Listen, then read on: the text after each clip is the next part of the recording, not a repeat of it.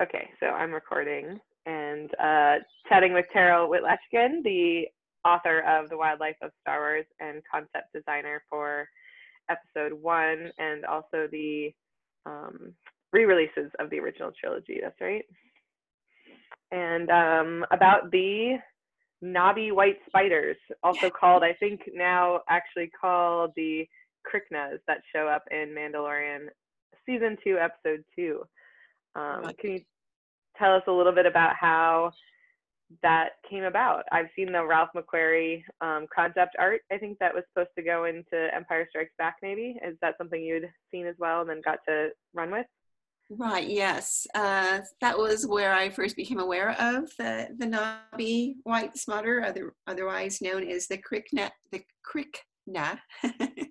I I did not, you know, that name really wasn't there until the um, Mandalorian movies, etc. Um, so that's that's new. The, the the appellation is new. It's not a historical name that I know of. We would just always call it the knobby white spider because that's what Ralph McQuarrie called it. The the white spider, for lack of a better for lack of a better um, name. So I guess some xeno scientist in the Star Wars universe must have documented and classified it and uh, named it that or something. There you go. I like that. I like picturing them going around, uh, hopefully not accidentally stumbling into one of these things. So I know you haven't watched The Mandalorian, but it was a pretty horrifying, for someone like me who's scared of spiders, a pretty horrifying oh, sequence.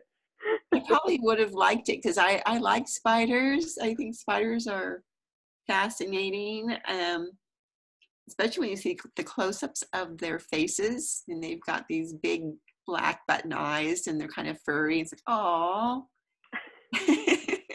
yeah, we have very, very different reactions to that. So, but hey, fair enough. So, was the Ralph McQuarrie? Was that the artwork? Was just a simple cell or frame or something like that, right? Were you the one to sort of uh, flesh it out and decide it um, at least in the wildlife book, not not a true animal. Right. It was more of a plant animal type type creature. Um, and, and you know, and, and you know, life, basically, you kind of think of that that that galaxy of where life can take many forms or transformations, and things aren't necessarily what they seem. I'm thinking of you know plants that mimic animals, like certain orchids mimic certain animals or look like you know, caterpillars or whatever. Certain flowers have very, look at them, they remind you of animals. I think of Venus flytraps, which are, you know, plants have very animalistic behaviors and, and certainly dietary habits. So, you know, why not think about, you know, plant that could be somewhat plant fungus, whatever it is, could be somewhat mobile and then become anchored and then grow into something quite bizarre. So yeah, that's kind of fun. Yeah, no, it's one of the examples of something truly alien where we can't really mm-hmm. wrap our, our brains around it. It's not just a different color or a different size or something like that. Right. Um, although there are examples, but now that you started talking about it, I was thinking of, I think it's anemones in the ocean. I think that they're ambulatory. Yeah. Young. So and the sea squirts sea squirts will are that way too and those are very interesting interesting pre-vertebrates tunicates i think is their other another name for those animals it's like animals that seem to have i think a notochord when they are very young as you were mentioning they can swim about and then they anchor themselves and lose that and become basically this jug-like shape So in your book, that's what happens to the the knobby white spiders once they get uh, to be mature adults. Mm-hmm. Yeah, yeah. So um, also, I and it's so in in your book they're in Dagobah, and that's something that makes sense to me in terms of uh, jungle planet. You know, um, mm-hmm. again here on Earth, you know that's where a huge amount of our biodiversity is. Um, so is that was that something you decided that they would be on Dagobah, or was that that part of the directive? um, of the artwork? Well, I mean, that planet, as far as it's described, as far as we know, is at least that part of the planet is this big, huge swamp. Swamps are I'm going to say at least um, swamps in North America in the southeast are very eerie places to be. They can be, and you can get lost and tangled forever in those swamps in in Florida and Louisiana and you know, parts of Alabama, etc. Um, Okefenokee.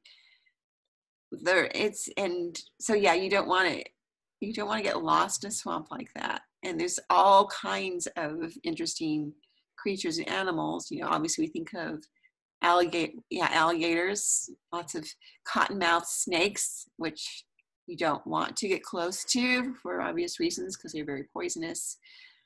Um, and you know, cougars, pumas live there, all kinds of animals. Of course, raccoons. Raccoons live everywhere. yeah. yeah. So in the Mandalorian, the spiders were on an ice planet. Um, they crash landed and, and sort of found their way into a cavern. Um, and I was thinking about how much that would be different. You know, I I mm-hmm. don't know a lot about spider biology. It's not something I'm really gonna look into just because I don't want to see any more pictures. Uh-huh. Um, but it's not something I picture in you know cold climates. Uh, and so I'm curious yeah. about what would have to be different about them in order to survive. I would think, I'm trying to think of, I know that spiders are found all over the world and in most places, with the exclusion of the Antarctic and the Arctic. So I'm thinking of spiders that say live in the boreal forest, like of the territories up in Canada or Alaska or um, parts of this of um, Russia. Um, I think they need to have a place where they can stay warm or hibernate during the, the worst snaps of it. And so I would think that these particular spider-like creatures, um, if they are being transported from Dagobah, if you, which I'm eh, assuming is rather warm and moist because um, Luke Skywalker was in his you know shirt sleeves basically right. or sleeveless for quite a bit of that time when he was there. Uh, that they would need to have a place where they wouldn't freeze to death. Right and because they don't appear to have much insul- bodily insulation, and or at least a place they can go and be warm enough where they can go into stasis of some kind. Yeah, they are shown in like a sort of hot springs area, so maybe uh, there's just enough um, enough of that in the ground, enough like sort of lava lava presence or something. Yeah, some um, geothermal. Yeah, that makes sense yeah. to me. Uh, and it's also shown, I noticed in your book, there's like budding. It's sort of off the roots is, is how it mm-hmm. procreates, it seems like. And there is something very similar in the show. Uh, they walk into this cavern, there's all these just sort of egg shaped looking things on the ground. Mm-hmm. And I mm-hmm. immediately thought of the movie Alien. You know, I was, I think yeah. I just even said out loud, I was like, face huggers, don't touch. Yeah, don't um, touch the eggs. but of course, uh, uh, one of the characters does touch the eggs. And then opens one of them and then all of them start to open and i was wondering if that's some sort of a signaling you know in the animal world you know once one egg hatches is it is it advantageous for all the eggs then to hatch so they don't uh they can start competing with each other or something yeah. along those lines that's that's an interesting um, idea because i mean usually a clutch of animals providing it's the eggs are laid at the same time you know will um, hatch at the same time. Um, sea turtles, for example, oh, yeah. they they all hatch the same time before their mad dash to the ocean. Um, crocodile, crocodilian eggs, they seem to all hatch at the same time, and then of course the mother takes care of them. Um, so I would think so. I think so. Those spiders themselves, real spiders, they hatch all at the same time. Octopus saw the octopus teacher. Oh my gosh, they cry. They um, they hatch at the same time. So maybe there's some in this world. Maybe I'm going to assume that all those eggs were ready to hatch, and so as soon as one hatches, oh, it's time for all of us to hatch. So yeah, yeah, I know it really seemed like there was some sort of chemical signal or something like that, which I thought uh, seemed to make perfect biological sense under yeah. those conditions. So. Yeah. um yeah well it's i mean like i said just because i'm scared of spiders it wasn't a very fun sequence to me i'm mm-hmm. used to seeing them you know i knew it was coming in one of the harry potter movies it's it's you know a big part of one of the lord of the rings movies you you know these spider sequences are coming up if you've read the books but mm-hmm. since there is no base uh here for mandalorian i was Yeah. It was horrifying. ah, the giant spider. Well, right. when I yeah. when I think of spiders, you know, there's it's if there's something different about experiencing, say, a tarantula, you know, big big furry spider. Like, okay, this is this is a big that that's a little, that can be a little intimidating, um, yeah. as opposed to some of the smaller little spiders that you find in your house and they're just you know working hard to keep your house clean of insects and i think of all the effort it takes for of them to spin a web and i, I it always impresses me so much and if it gets torn they're there johnny on the spot to fix it and i think that's pretty pretty amazing yeah yeah i i like to hear from people who aren't horrified by spiders the way that i am um, because yeah, I, I do realize that I have less bugs in my house if I have spiders or or those sorts of things. Mm-hmm. Um, uh, yeah, no, it's, it's, it's interesting if you uh, when you get around to watching the show at some point. There, the webs.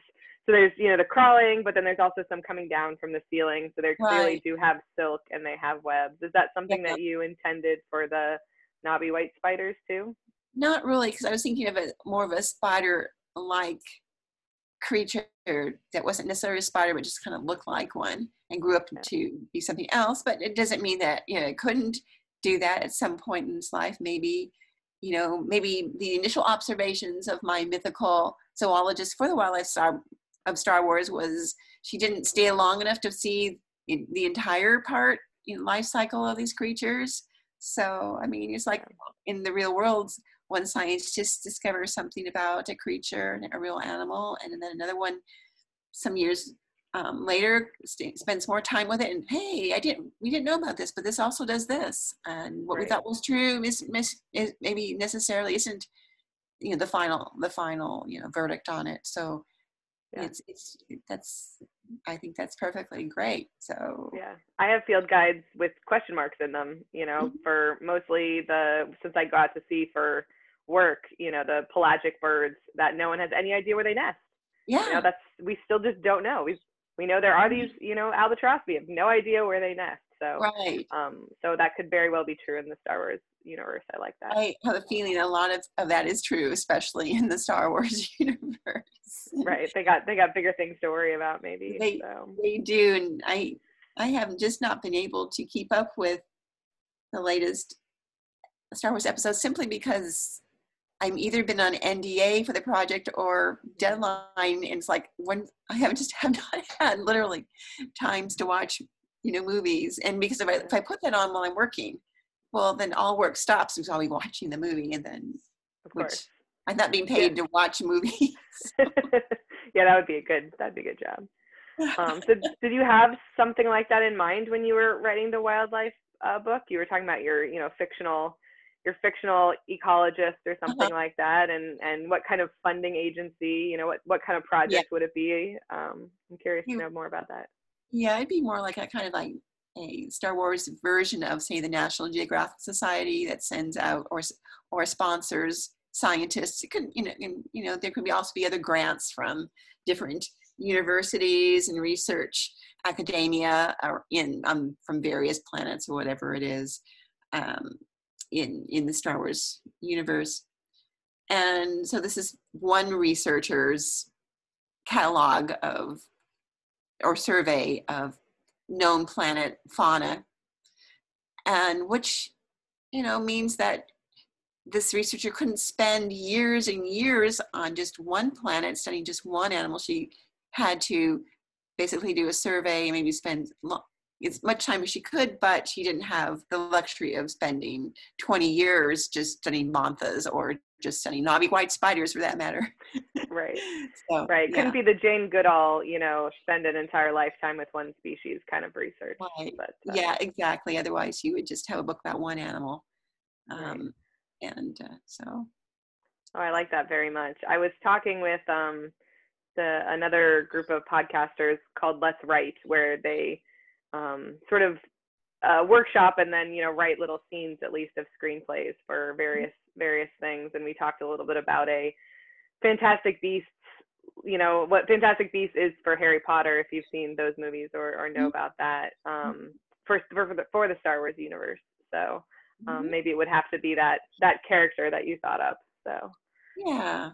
I would Yeah. love to know more about those projects. And honestly, she would probably hate the Mandalorian. I, I was picturing during this episode, you know, the previous episode having the Krayt Dragon, um, Uh-huh. and that doesn't end very well for the Krayt Dragon. And you know, what if what if this person's rotation is just like a couple months behind the Mandalorian's Mhm. path of destruction? What it looks like to her, you know, coming across Yeah. and be like, oh, this Krayt Dragon lived for thousands of years uh, Yeah. and then showing up to this ice planet and finding you know this entire uh, group of spiders big and small you Yeah. know wiped out so Yeah, I think that sends a message um, loud and clear. You know, animals are precious um, on our planet. They are not an unlimited commodity. They they are deserving of respect and care and love, uh, and to just have a cavalier attitude that they're pawns to do. It's just a terrible way. That's just that's just evil. yeah no it, as fun as it has been to sort of see the natural history of different animals fleshed out so far in both episodes of the new season i Yeah. i'm hoping it doesn't continue because it it has been this path of destruction on the part of the, the wildlife's part at least so here's Right. hoping uh, they find some other plot devices for, Like the, for the next episode like perhaps that that krayt dragon actually has a clutch of eggs left over and somebody revisits that planet or you know never know maybe somebody finds some eggs and takes it to another planet and anyway we can just say that maybe these little krayt dragons get are awfully hungry and you don't mess with them anymore and that is poetic Right. justice all uh, you know jurassic park but still considered satisfying when the bad guy gets eaten Right. Yeah. No, there's something to that, I think. So Yeah. at least at least on the part of biology and zoology minded people like you and I. So yeah, Great. At least you know um, when animals did perish, and I'm thinking of the rancor, you know, in uh, episode six. six, Uh, yeah. His keeper wept. Yeah. That still gets me every time. Yeah, I mean that he wasn't really just a monster. He was, you know, a, a pet, a companion, and you know, yeah, Yeah. Yeah, There and you know, that- probably a slave a slave to Jabba Jabba too, in that, you know. uh, So yeah. Well, yeah, least, no, that still gets me every time. hmm hmm yeah. So, all right. Well, I appreciate you chatting with me about this. I, like I said, I love seeing your wildlife designs in popping up uh, in unexpected places and, and feeling a little bit in the know. Uh, like, oh, I go get my wildlife guide. So I'll keep it handy with me for the rest of the Oh. season. Well, I'm delighted that they're making use of of those designs, and that that's I'm I'm glad that they are having a life beyond the what the original appearance were. That is so Yeah. that is very nice indeed. Yeah.